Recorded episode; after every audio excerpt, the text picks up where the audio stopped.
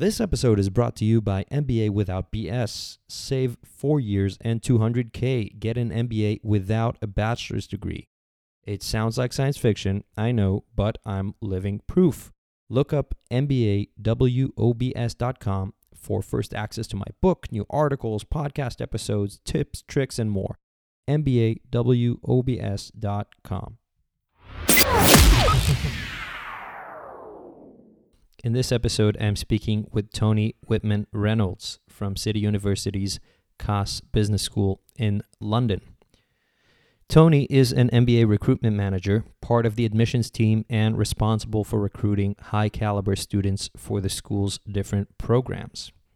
This episode is especially interesting for prospective applicants, those interested in a top five London MBA as ranked by the Financial Times as it features a compact, international, and intimate program. If you enjoy the podcast, please rate, review, and share. It goes a long way, and I will highly appreciate it. Thank you very much. Happy listening. Tony, welcome to MBA Without BS. It's a pleasure having you here. Thank you very much for having me. It's uh, great to be here. Well, how are you doing in this uh, in this nice afternoon already, or is it? Uh, we're still early morning here down in London, uh, so it's a pretty nice day. We've had some great weather, so yeah, we're doing really well. Very good. So, Tony, to get going, I'm going to start the way we start with every candidate or interviewee in this podcast, and that is tell me your story in two minutes or under. Brilliant. Well, I um, was in the travel industry for many years. I worked overseas with TUI, so I had a fantastic opportunity to manage various different hotels and resorts, both in Spain and uh, mainland Europe. And then I got the opportunity to work a little bit further afield in the Cape Verde Islands, which was fantastic. I was uh, working with customers overseas logistically, customer relation managing and doing a little bit of entertainment as well but i think we'll leave that as a past world. And then um, i decided to come back to the uk my life overseas was fantastic but i wanted a bit more uh, realism. I wanted to come back to the uk to spend time with family and friends. So i got back to london and i'll be honest with you i struggled to find a job. I couldn't find something that i wanted to do so I had to take something temporarily, which was a job on reception at uh, the City University of London. So that was uh, an opening which has led me to fantastic things. I quite quickly was taken in by Cass Business School, part of the university. I was then recognised by the MBA team as somebody who had great customer service, had a interesting way about them. So I got to work with a fantastic group of people in the course office. I then was um, lucky enough to get position as the full-time MBA course officer, the program manager. So I, for three and a half years, was heavily involved in Cass's full-time MBA. I was in the classroom with the students. I was traveling internationally. It was my job to organise the logistics, be that first point of contact between the students and the university. So I developed fantastic relationships with many of our students and alumni from the past few years. And then a position came up as an international recruitment manager, going out and talking to people all over the world and around the UK about the full time MBA and the other MBA programs that Cass um, teach. And this is where I am now. I'm having the opportunity to speak about a program I'm incredibly passionate about and introduce people to uh, alumni from the past few years who I know very well, who would be excellent connections for people to find out a little bit more about what the program involves and how Cass helped them. And that's where I am now. I am going out talking to people and speaking to people about you about what a fantastic school Cass is. That's fantastic. How many countries do you think you visited in 20, let's say 19, because 2020 is you know, a bit strange? 2019, I had a fantastic year. I got to visit uh, Milan. I did a um, uh, a trip to New York. I also got to do five Latin American countries. Um, we did Mexico, um, Lima, uh, so Peru, um, Argentina, Brazil, and Colombia. That was that was really interesting just to see um, a continent that I'd never visited before, to meet so many really interesting and fantastic candidates who come from so many different business areas, different walks of life. It was just a, a pleasure to go out and speak to people. Where was the best food? Oh, that's really hard. uh, when I, I love Italian food, so when I was in Milan, I got the opportunity to try some uh, Milanese pizza, which is thick base. I didn't quite realise uh, that was good, but do you know what? It might not be renowned for its food, but I love New York. There's so Mm. many different eateries, so many different varieties. Uh, so w- we ate quite well in New York. I'll put it that way. I bet. I bet. Do you have a? Fa- I'm I'm a New Yorker, so uh, I can relate. Do you have a favorite or a recommended one? we went to a really great Mexican where they made the guacamole right by the table, Ah, where the staff were so happy and jolly, and it was a really great family atmosphere. We saw a, a grandma who was there, and the staff recognised her, and her family came around. So I think it wasn't just the food; it was the uh, atmosphere in there which made it. Was that uh, Rosa Mexicana by any chance? Yes, it was. It was. New York's a small place, you know. It's a small neighborhood. that was really great. Good. So with all this uh with all this traveling going on, how much let's see, how international is uh, the student cohort, the student body in the Cass MBA? So we have a really, um, really great cohort in the MBA. So the current class who we have, I've got 87 people from 30 different nationalities. That's, That's a fantastic mix of people. Um, it's actually 80% of the class is from outside the UK. So we, for example, we've got um, North Americans, we've got a variety of South Americans, but then we've got people from um, all around Europe. Uh, we've got some fantastic Chinese candidates who I met on a China tour two years ago. Um, people from Japan.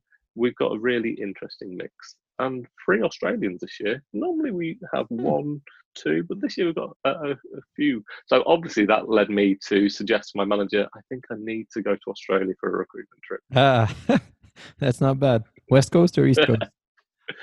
Well, I, I might as well go to both of them.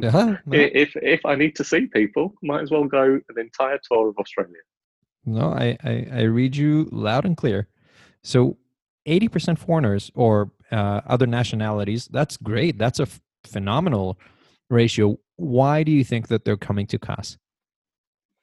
I think that um, one of the primary reasons many people come to Cass is the fantastic location. So we are so centrally located in London that, um, well, just the daily running of the university, the events that we're having, the conferences that we hold, will attract the people in the buildings surrounding us, in, in the immediate walking area. So that initial network is fantastic but just the location of London. We were created as one of the finance schools of the city.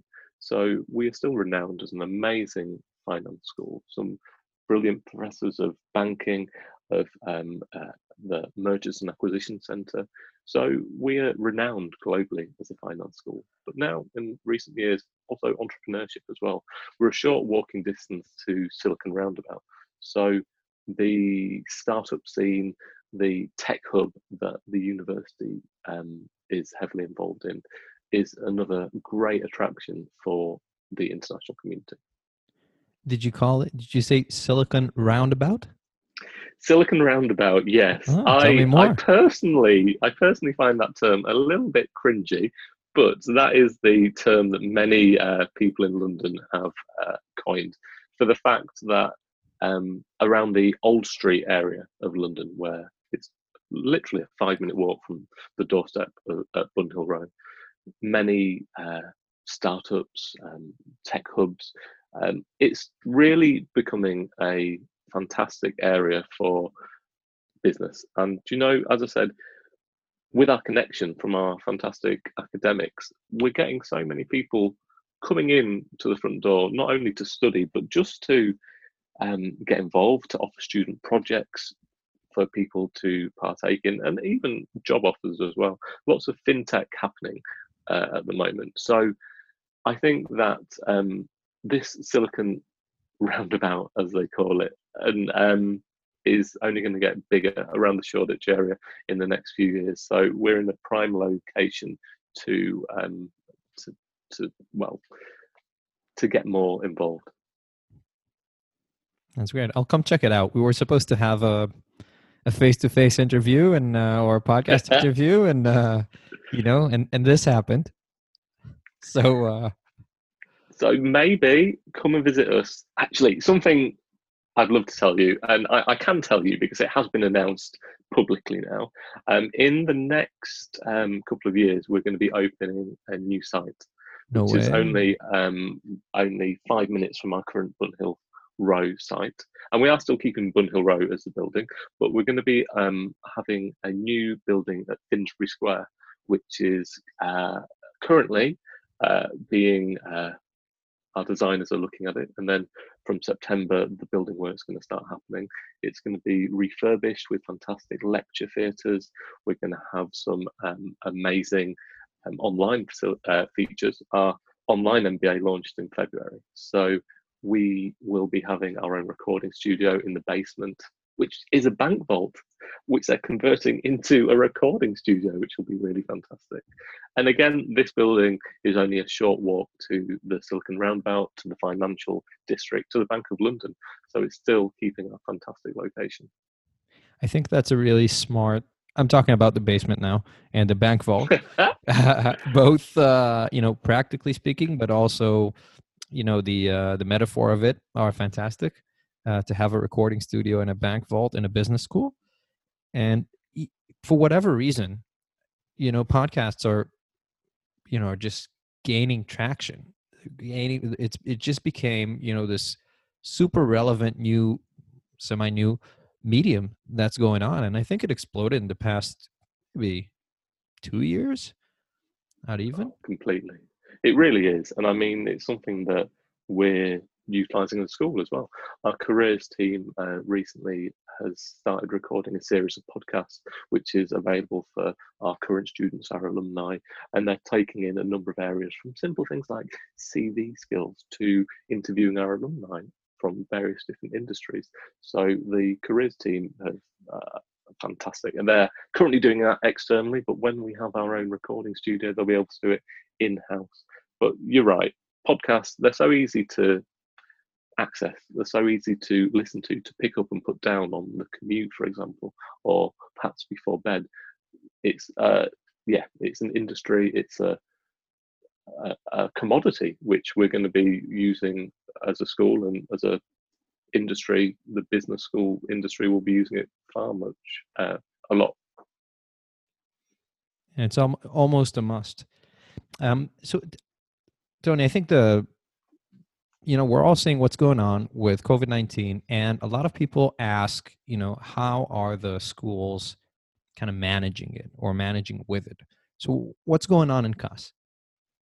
It's a really good question. So, um, when COVID hit, I think that in the UK, we saw what was happening around the rest of the world, and we had a little bit of time to plan to work out what we were going to do. So at Cass, for example, on our um, teaching programs, we moved everything online quite quickly, and that was including the exams as well. So um, examinations were done uh, via uh, on our online learning portals. Um, teaching was happening via um, a variety of different features such as Zoom, um, Adobe Connect. So we moved quite quickly to that. And I'll be honest with you, students were, on the whole were happy. Some students weren't, but um, we have to work with those um, people. Uh, we have to work with them to make sure that we can deliver what they they want and how they want to learn. So you know what, we've given them options.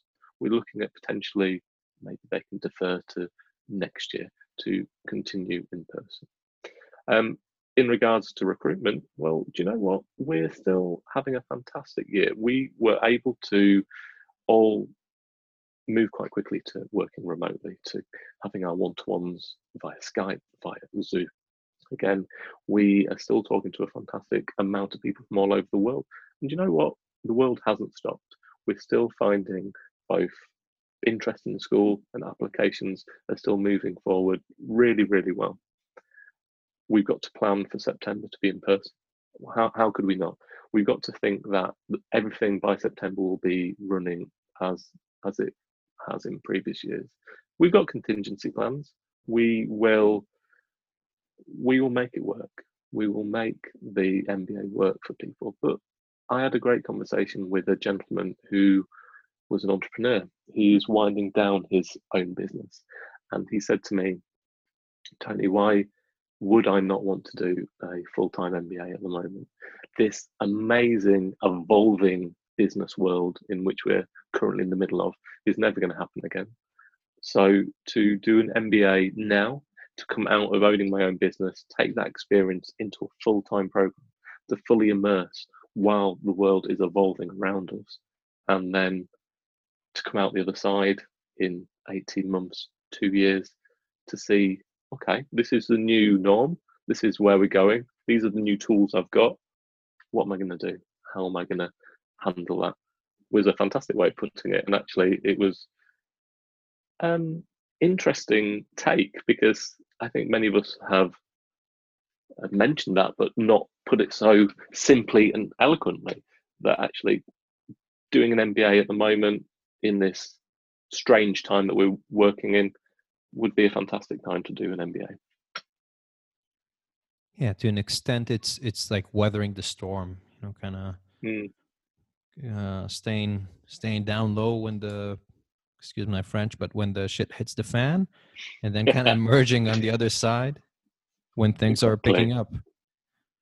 And taking into account maybe different cases that businesses are uh, uh, uh, living through at the moment, be them success or, or otherwise, that a fantastic time to study what is happening around us in the business hubs of New York, London, the um, Middle East, to have these first-hand examples from our fantastic academics that we have at Cass who can really bring their learning. We've got some fantastic strategists.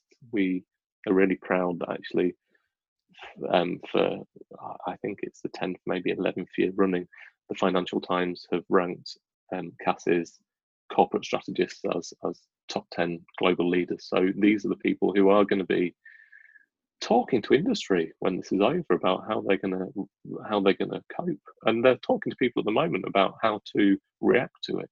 So the students who are sitting on the programs to be able to learn from these people it's fantastic time.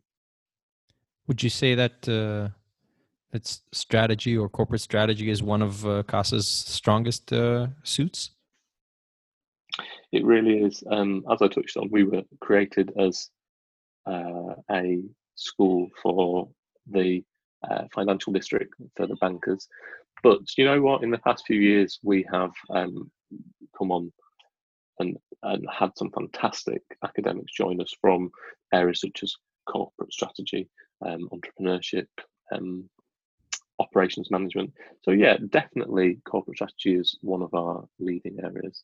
Um, Professor Charles Baden Fuller is a, an amazing academic who teaches a um, elective on the full-time MBA around um, business models and his way of teaching, his enthusiasm, his uniqueness is one of the takeaways many people have on the MBA they say that actually he was one of the well highlights of the program. So Professor Charles Baden Fuller not only is leading our um, corporate strategy uh, teaching unit, but he is a key part of the MBA.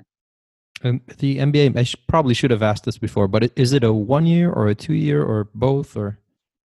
Yeah, so we've got the one year program starting in very early September, running right the way through to the end of the fall. I I'm a big fan of one uh, one year MBAs. Maybe because that's the one I've I've done. But um, you know, in my talk with uh, with Virginie from INSEAD, she she's coined a term that I loved and I started using since. Say when you do a one year MBA, you learn to master intensity. Because if you have That's to compress, really good way of putting it. it's nice, huh? If you compress two years Mm. into one, you know you're getting kind of side effects that you would not be getting in a two year MBA. The Yeah. softer things.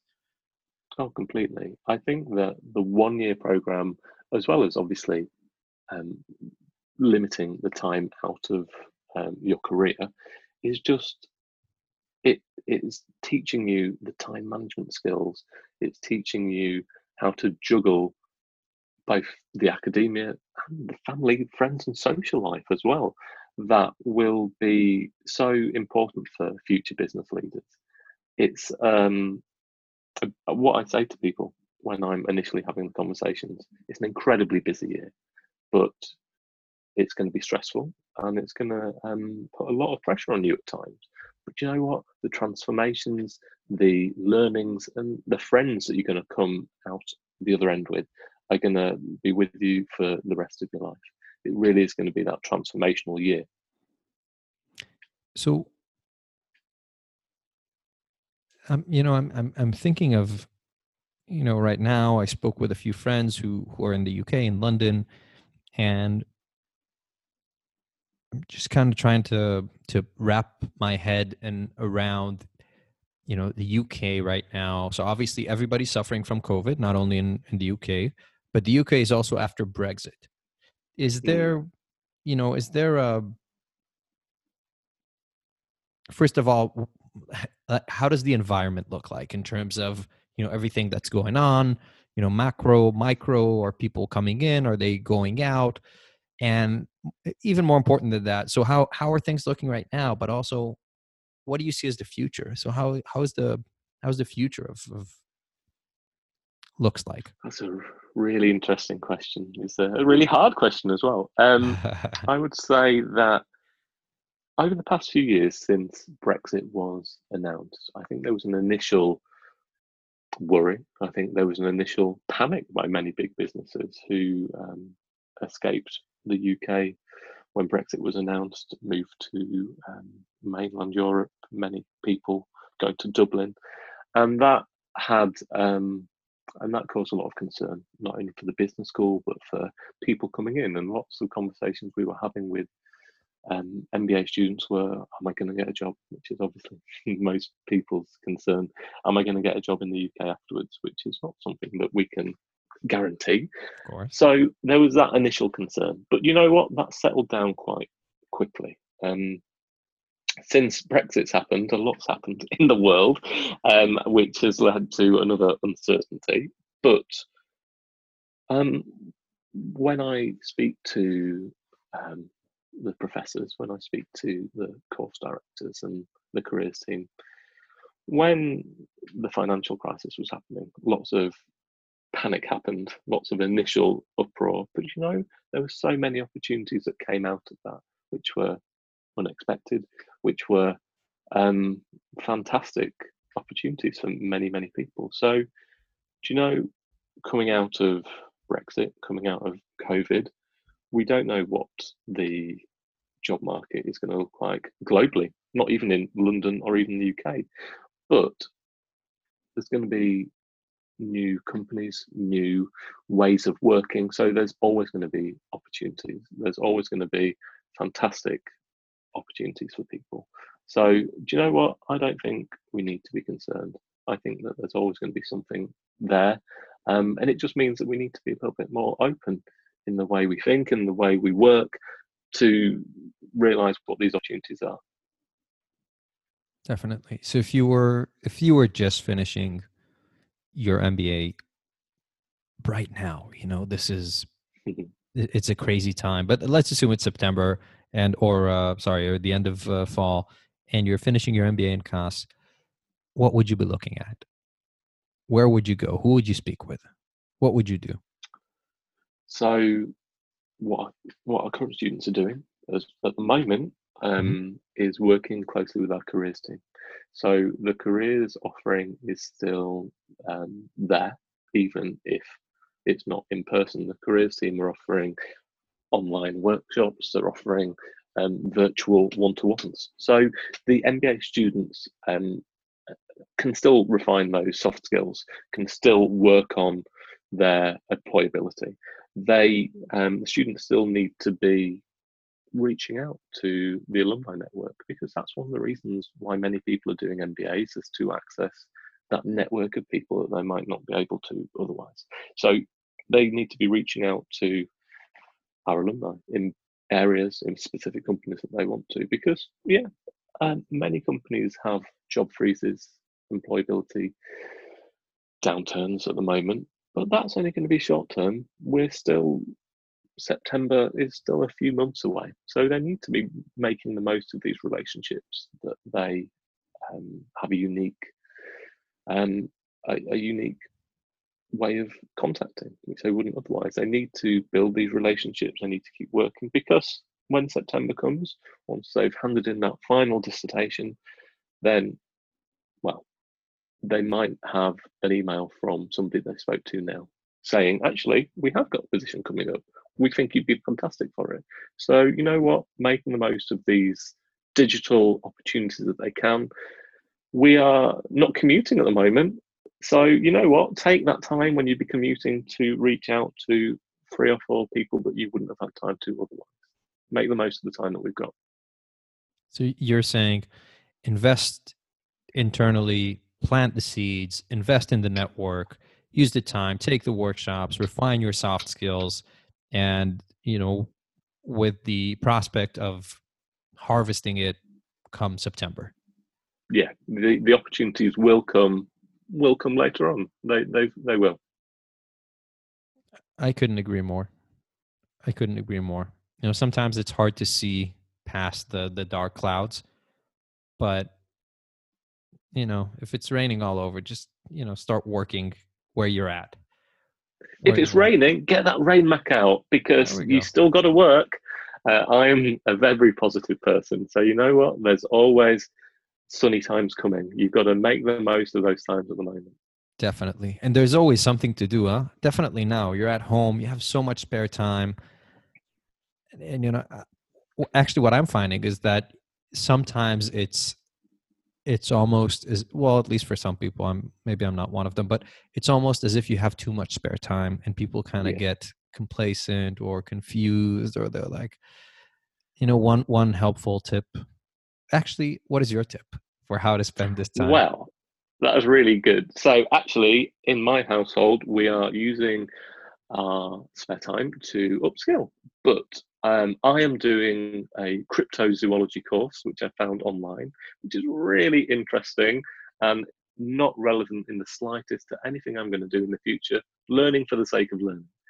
And my other half has started a sign language course, which is fantastic. And you know what? We don't know where that'll go. We don't know what it will help with, but who knows? In the future, it might it might be really helpful in a social situation. So we are using these opportunities because many online um, educational providers um, smaller courses rather than the large universities are offering substantial discounts at the moment because so many people are staying indoors. Um, my course should have been 120 pounds. I've got it for 20 pounds. So make the most of these downtime that we've got to upskill. And you know what? Upskill doesn't necessarily mean to be business. It might just be something fun and entertaining. You said cryptozoology? yeah. Yes. What is that? Tell us more. So, cryptozoology is the study of um, hidden animals, basically. So, it is the scientific study of um, mythological beasts, as oh. many people think. So, at the moment, I've done a module on the Loch Ness Monster, I've done a module on uh, Yeti and the Kraken. And what's really interesting is there's a lot of myth but then there's a lot of science fact thrown in as well, which I found really exciting. What's your f- favorite mythical animal? Uh, what uh, from the modules that I've done so far, the kraken was really interesting. The uh, Norse sea serpent, which was uh, uh, based in fact, so it is the giant um, giant squids which actually exist up to, they found giant squids that are actually up to 60 feet in length. So no wonder ancient mariners thought that there were sea serpents around when you see those floating past you. All right. So I like this. This is fun. So uh, my, my tip, by the way, is do on like focus on doing one or two things every day. Just achieving, Mm-hmm. finishing one or two things every day. You know, let's say you work out and you, whatever, you write a page, or work out and take one course. That's that's mine. Um, but That's really important, I think, that you are getting a closure that you're feeling that the productivity has, yeah, has come to something. So we are stuck at home at the moment. The days do slightly merge into one. So having that ability to finish something and have that productivity, I think that's a really good tip. Okay, so let's dive into Cass because uh, maybe for some of our listeners, that's what they're uh, here for. Um, so, if you had to sell Cass, which you kind of do, how would you sell it? Okay, so as a uh, one year program, what I personally feel differentiates us in the market is we've got a smaller classroom. So I would say over the past few years, we've had a cohort of um, mid 70s, mid 80s. We never go over 90. Actually, that's a, a nice size. It's a big enough group to have a great diversity in industry, in nationality, in uh, even even experience years. Um, but it's small enough that you still know everybody's name, and that's really nice. It's a great way of learning, and we really push the um, collaborative uh, collaborative approach to learning. So we believe that success is at the group level. Obviously, everybody needs to be successful in their own right, but not at the uh, disadvantage of the group. So we have a really collaborative learning approach, group activities, um, fantastic group projects that the students are going to be doing. Um, the clubs and societies are a major part of our MBA as well, with our MBA students quite often being on the uh, boards or the presidents of different societies. So collaboration from day one is incredibly important for Cass. Um, our MBA itself, it's it's a really great it's a really great program. From day one, a really thorough induction program, three weeks of induction. So the first week, well, it's about getting to know everybody. As we touched on earlier, it's a really international cohort. Many people have never studied in the UK before. So actually, week one is about everybody getting to know each other, building those relationships, learning some key skills because you need those to be successful across the year. You need those key relationships, you need the key study techniques. And then the second two weeks of induction are with our careers and professional development team.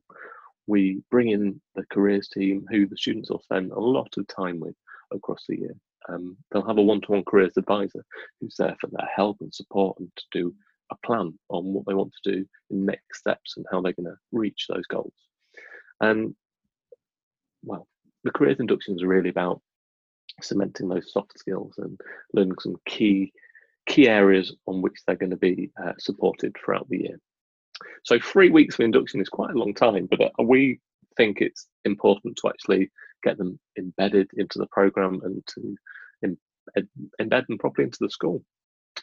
And then we move on to the core modules at the end of September. So the core modules run from September all the way through to April, and we divide them into four different blocks. Um, obviously, the core modules are covering all the basic building blocks of business from accounting and corporate finance to um, operations, marketing, strategy. But we divide them into four blocks. The first one will be uh, accounting, strategy, and um, organizational behavior. They'll have four weeks of teaching, which is group work, uh, individual study, case studies, and then the fifth week is what we call integration week, and this is really important. So they will get a project on the Monday, and then the group will work on it throughout the week.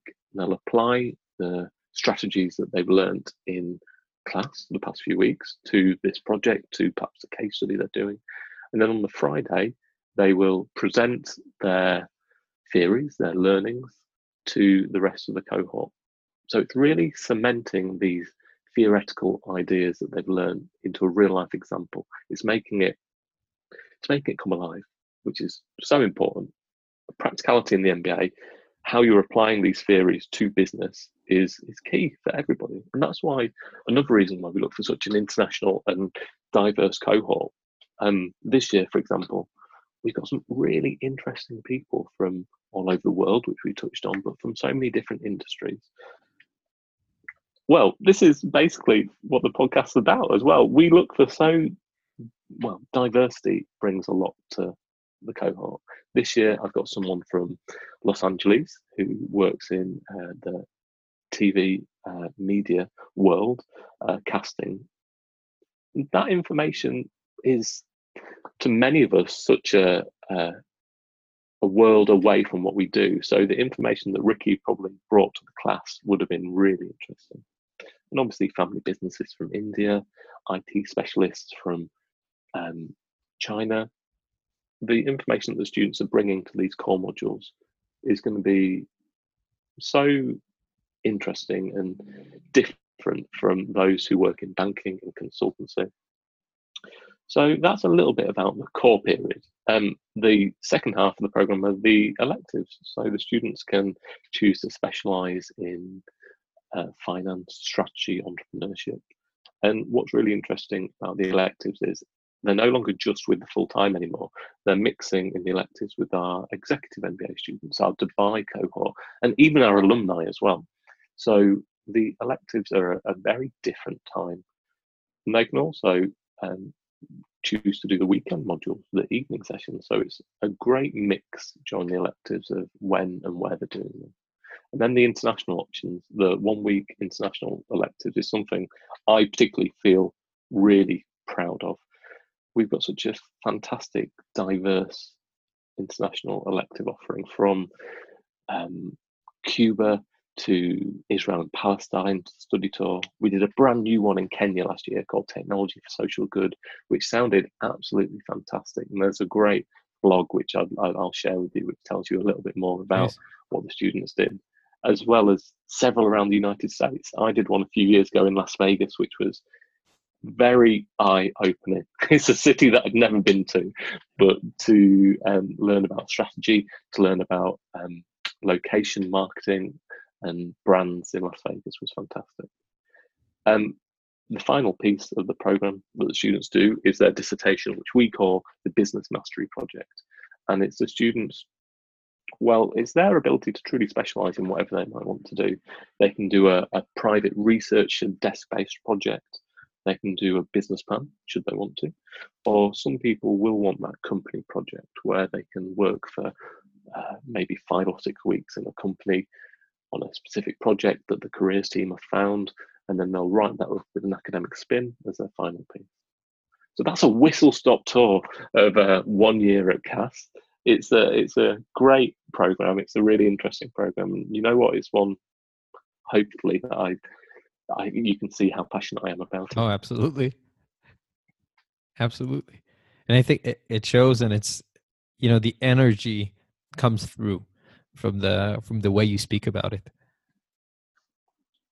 That's great. it, it is as I said from the beginning. I was so thoroughly involved in the full time MBA, and I've got some great friends who are now alumni. So it's a program that I know both sides of from presenting it and organizing logistics, but then from the feedback I've had from the students who have gone through it as well, which has enabled me to make changes to the program and suggest to the associate dean, actually, let's tweak it here. So it's a program that I intend to be involved with for many years, I think. So we've touched upon, you know, a lot of the practicalities and how the program looks like. If we take a step back, what's the school's, you know, philosophy and mission statement? You know, what's the what's the top line? What does the sign above the door say? That's a really good question, and I think that um, that's that's a really good question that I don't think I can answer actually properly, um, because that's something they're working on at the moment. Mm. An exact uh, uh, definition of that. Uh, So yeah, I'm not. That's one that I can't answer. No, that's good. you know, I've uh, I had the privilege of uh, meeting and speaking, actually spending a few days with uh, Professor Cynthia Montgomery from Harvard. Mm. She's a strategy professor from Harvard. Uh, phenomenal lady, you know, very well renowned, but just a kind and good and smart individual. And one of the things she kind of repeats and repeats and, and, and kind of instills into her uh, students, by the way, most of whom are, you know, family family business owners and you know kind of older it's not you know 28 year old mbas it's more like the 40 year old business owners and so on mm-hmm.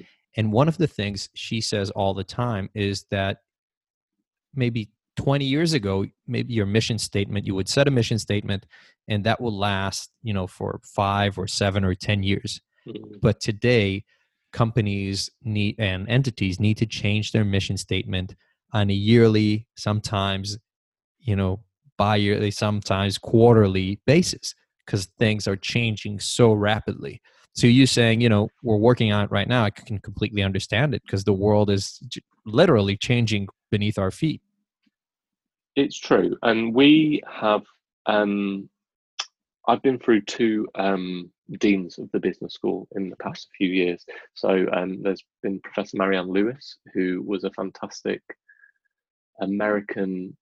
Um, she she was brilliant. She was a great American lady who's gone back to the University of Cincinnati, um, and she was really strong in her customer driven approach. She was um, a she got out there. She went around the world. She visited and met our alumni. She wanted to find out what each person's perspective on Cass was. So she was a really great dean. And now we've got fantastic interim dean while we search for a new one.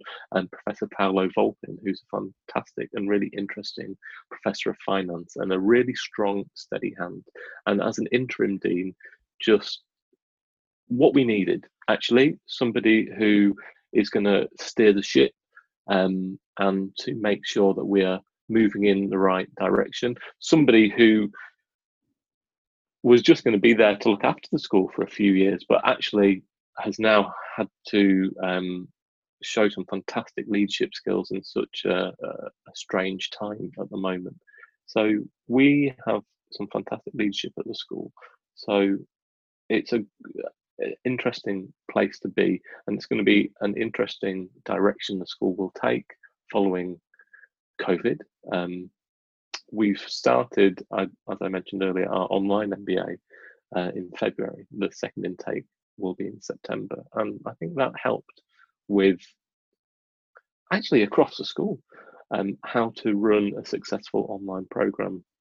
There was a lot of planning went into it, ready to launch it in February. So actually, um, Professor Volpin, uh, many of the other associate deans were able to speak to our online team and say, look, what have you done to prepare for the launch in February? And what do we do need to do right now to get our programs moving online? Hmm. So if we're talking about you know the school and the mission statement and you know and how the school operates let's talk a bit about you know the candidates themselves the applicants. Mm. um, what what makes a great candidate in your view and the school's view a great class? So we've got our um, admission criteria.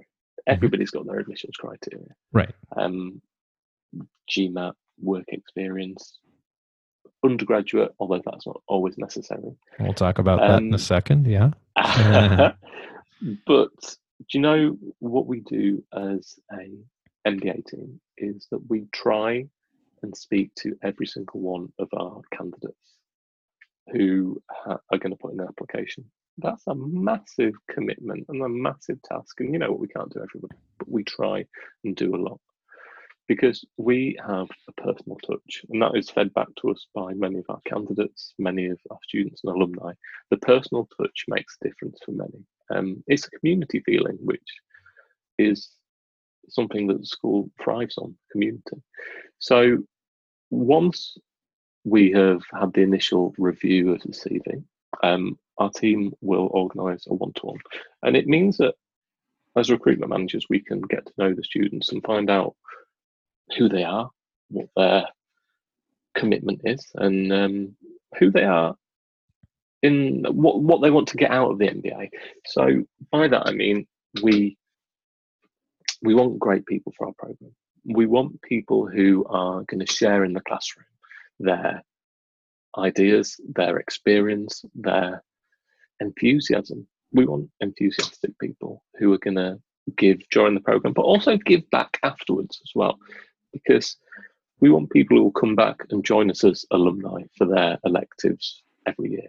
We want people who are going to come back and bring projects to the school for the students to do, perhaps during their final dissertation. Or we want people to get involved in clubs and societies afterwards. So, commitment, enthusiasm, but we want interesting people as well. We want different backgrounds because, as I said earlier, bringing that variety of business experience into the classroom is going to just bring so much to the um, core modules and the electives. It's going to bring a different perspective, which people would never in their regular working life be able to speak to somebody who is a in casting in Hollywood, somebody who is an educational specialist from Hong Kong. That's going to be uh, really great. A great example probably would be last year. Really interesting candidate we had. So Harish was um, the financial director for Crystal Palace football team in in London.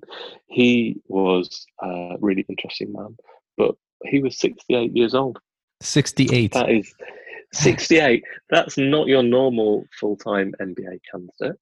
And um, actually, he was an amazing student. He had so many great stories and interesting things to bring to the classroom. And he thrived in the MBA. He'd always wanted to do, he, he was obviously a fantastic financial director, but he had a great way of well, uh, really interesting life, a great way with academia. So he'd always wanted to further himself and do an MBA. So that is why he took a sabbatical to come and, and join us. And he, yeah, he was a great student on the program. I love that. You mentioned before, you know, applicants without bachelor's degree. So tell us a bit, you know, about the school's approach towards applicants without a bachelor's degree, because that's a, big part of what mm-hmm. we're doing here. Um, you know if there are specific skills or stories you're looking for in such candidates you know maybe an example of one um, who recently got accepted. Yeah well what i'd say and what i do say to people is we're really different um, to how we were when we were younger. I um, didn't do very well in my bachelor's degree and some people um, feel nervous about saying that, but we're very different people to who we were back then. And um, some people, well, it wasn't the right time for them to further themselves in education. So now perhaps is for many people. I think that the wealth of experience that um, people bring to the table when they've done MBAs is fantastic. So, do you know what? Having no undergraduate, that that doesn't mean as much these days as it maybe did five to 10 years ago. Mm.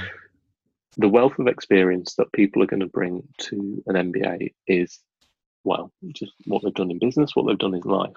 So we will ask them perhaps to um, get a good GMAT or GRE score, mm-hmm. just so that we know actually they can do standardized testing, just to make sure that um, it's not even that we're taking a chance on them because they've proved themselves in the business world.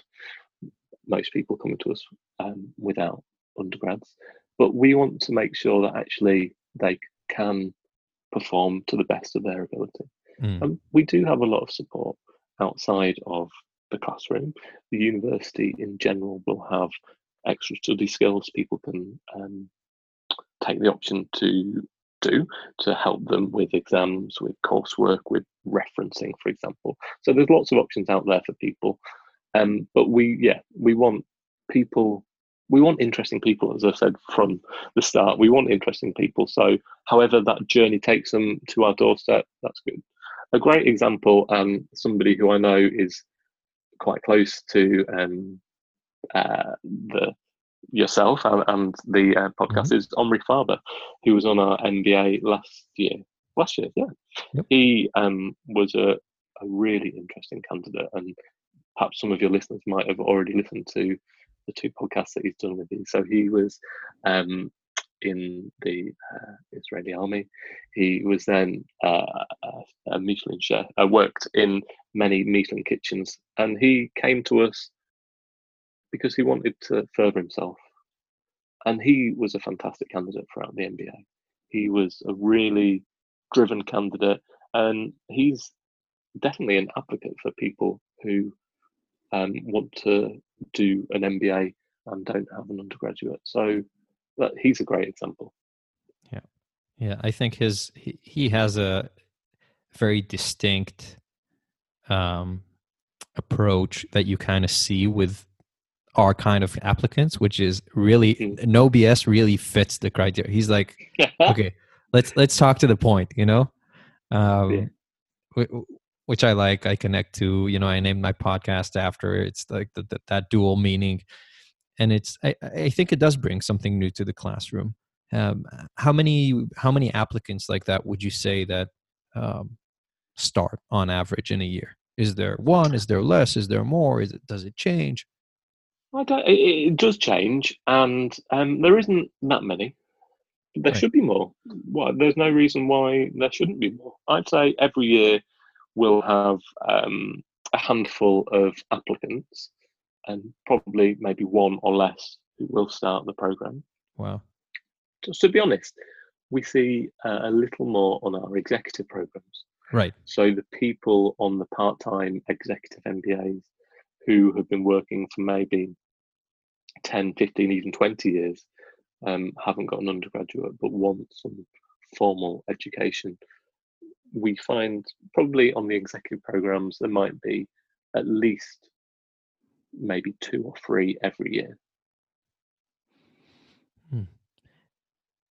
Yeah, that makes sense. Do you do you have an example? It doesn't have to be someone without an MBA or with an MBA. Uh, sorry, with a bachelor without. But do you have an example of you know someone who is a great candidate on paper who didn't get in? Oh, no names of a, course or uh... that's a really interesting question. Um so every year we get so every year we get uh, obviously a, a really high number of applications. And you know what? People do look really good on paper really good on paper. But um, we, as I said, one of the things that we try and do is have personal interactions with every candidate, be it in person one to ones, um, online one to ones, or inviting them to in person events that we hold on campus. And it's interesting that people try and show the best. Obviously, everybody tries to show the best face, but there's little things, and because I've been involved in the university for a long time, I've got a great network around the university. Mm. And uh, a candidate in the past few years turned up at the wrong building for our um, uh, our session that we were holding. So he yep. arrived late, and then he, yeah, he went in um, to the session, and then it, I found out later that actually he was quite rude to a security guard on another building, and he hadn't he hadn't come across very well. Hmm. But then once we got the application, actually he was a brilliant application. He had a great GMAT score, etc. But because of the feedback that we had, that showed actually probably wasn't a very nice person and wouldn't fit in very nicely in the social interactions in the class. So candidates have got to realise we do see everything um, we will have things fed back to us eventually. And it's not that we want to put them off because that might have been something bad, but actually, that might have just been a one-off. You need to present yourself well at all times. If that's how you're going to react to people not realizing it's going to get back to others, then yeah, that's not that's not great. Hmm. It's not great. So he wasn't offered a place despite having an excellent application, good GMAT score, etc., etc. It's um, it's interesting because the the admission teams, despite you know what candidates think, they don't really have a lot of data points to base their opinion on, right? So you have sure you have the GMAT, you have the admissions, maybe you have a video or two, hopefully an in-person meeting and a letter of recommendation. But when you get another data point in that data set, whatever that is, a campus visit, a class, or this or that, it can have such a big impact. Massively. Really does. Um, and to touch on this point as well, we've got a fantastic admissions team at Cass. So I'm part of the recruitment team, and on the other side of our desk, we've got the admissions team, and we work really, really closely together. My admissions team has been at Cass for I'm not going to tell you how long because some uh-huh. of them would be, um, but a, a, long time, and they're fantastic at their jobs, not only in their customer service, but in their way to process applications. They know what they're looking for. They have a, an amazing knowledge of not only the MBA, the school, but of visa processes of of what people need to do with accommodation wise. So uh, it's something I'm proud of as well. But I sit in a fantastic, knowledgeable team who are there for the students, who are it's part of our community as well. We we might mention, oh, this student from five years ago, and the admissions team will be like, oh, I, I remember this person. Yeah, they they did this. They went on to that. So it all fits into the community of Cass, I'd say. Hmm. Um, I have a final question for you before we play a game. and that question is, you know, what are some of Cass's maybe unique industry relationships? Or is there a specific industry that many Cass grads aim for or end up in? Mm. So I think over the past couple of years, we've had um, a lot of people who wanted to go into consulting. I think that um, that is a key industry for many people at the moment. It's a really hard industry, and actually, the feedback I get from many people is they're really enjoying their time with um, BCG or um, other companies. But it's long hours. it's uh, stressful, but they're really enjoying it. So you know what, consulting is a big area that many people want to go in, and many um, modules in the MBA are set up to not get people into consulting, but to gain some skills, such as the international consultancy week that the students do as part of their core modules, the elective consulting to management. So there are some really key areas. But we're getting some great entrepreneurs coming to us as mm. well. So people who have some great business ideas, but they just don't know how to get it going. Um, I from the past couple of years, I can remember there's a great um, guy called Trees who um, has set up in Germany a fresh dog food company. Hmm. So, where uh, in the UK we have like um, HelloFresh, where they deliver fresh food and you put the recipe together, and it's kind of like that for dog food. He realised that in Germany, people love their dogs and people spend a lot of money on their dogs. So there was a niche there, and he knew that he wanted to. He knew what he wanted to do. So he came in. He learned his uh, key skills during the core modules.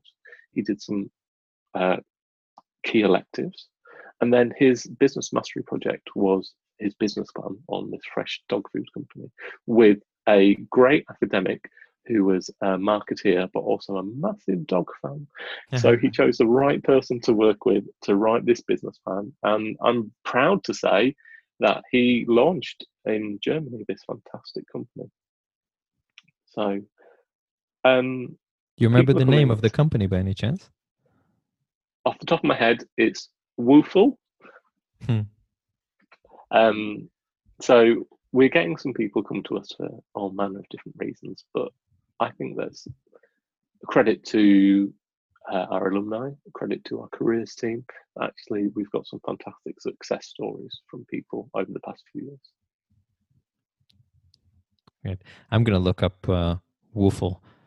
Uh, so I wonder, I've, uh, for whatever reason, you know, I've uh, I've heard quite a, a few stories of you know around, um, you know, pet food, dog food, pet insurance, pet health insurance, pet, you know, it, it's a thing. It's an industry. You know, it's even a big industry. Just saw some, a few private equity acquisitions in that space. And I was like, wait, what are we even talking about? But this is a big, big, big thing, big industry. So I'm going to, I'm going to check that one out. Um, last but not least, I would like to play a game with you. Amazing. And the game is called Only Three Words this is how it goes. Um, I am going to ask you a question, and you will have all the time in the world to think about the answer. But when you answer, you can only answer in three words. So, for example, I will ask you, Tony, what are your three favorite colors? And you would think, and you would think of, for example, the British flag, and you would say blue, red, and white. Got it. All right. All over it. Okay. So you know the rules, you know the game, and here's the question. So, Tony, in only three words, what, in your opinion, makes a person a great conversationalist? Interesting. Listener, eye contact. Huh. Do you care to elaborate? Um, I think that um, people well yeah I, I think there's a lot about body language. I, I studied psychology many years ago um, particularly body language. So to have a good conversation to have uh, good uh, rapport between people that you need to uh, have eye contact to show interest i think that listening is incredibly key um, to conversations because i hate one-sided people talking about themselves and not giving back because I want to be interested in that. I love it. There's a saying that, you know, God gave us two ears and only one mouth. it's true. it's true. All right. With that, Tony, um, I would like to thank you very, very much and ask you if you have a final message to our listeners. Yeah, I'd love to. Um, I think that in this current interesting environment, that um, we all need to think about what's right for us at the moment. To upskill is incredibly important, um, be it doing some simple free online courses or to take that giant step and commit to a year long program which is stressful, is busy, but is incredibly life changing and one that you will never regret is incredibly important. To have the time at the moment when we are many of us at home and many of us have perhaps a little bit of extra time to concentrate and think about what we're going to do in the future to take that time to really think about what we're going to do and where we're going to go in the next few months and perhaps the next few years. Very nice. So, with that, again, Tony, thank you very, very much. This was a very pleasant conversation and a fun one. Um, thank you for being with us and stay safe, stay healthy, stay happy.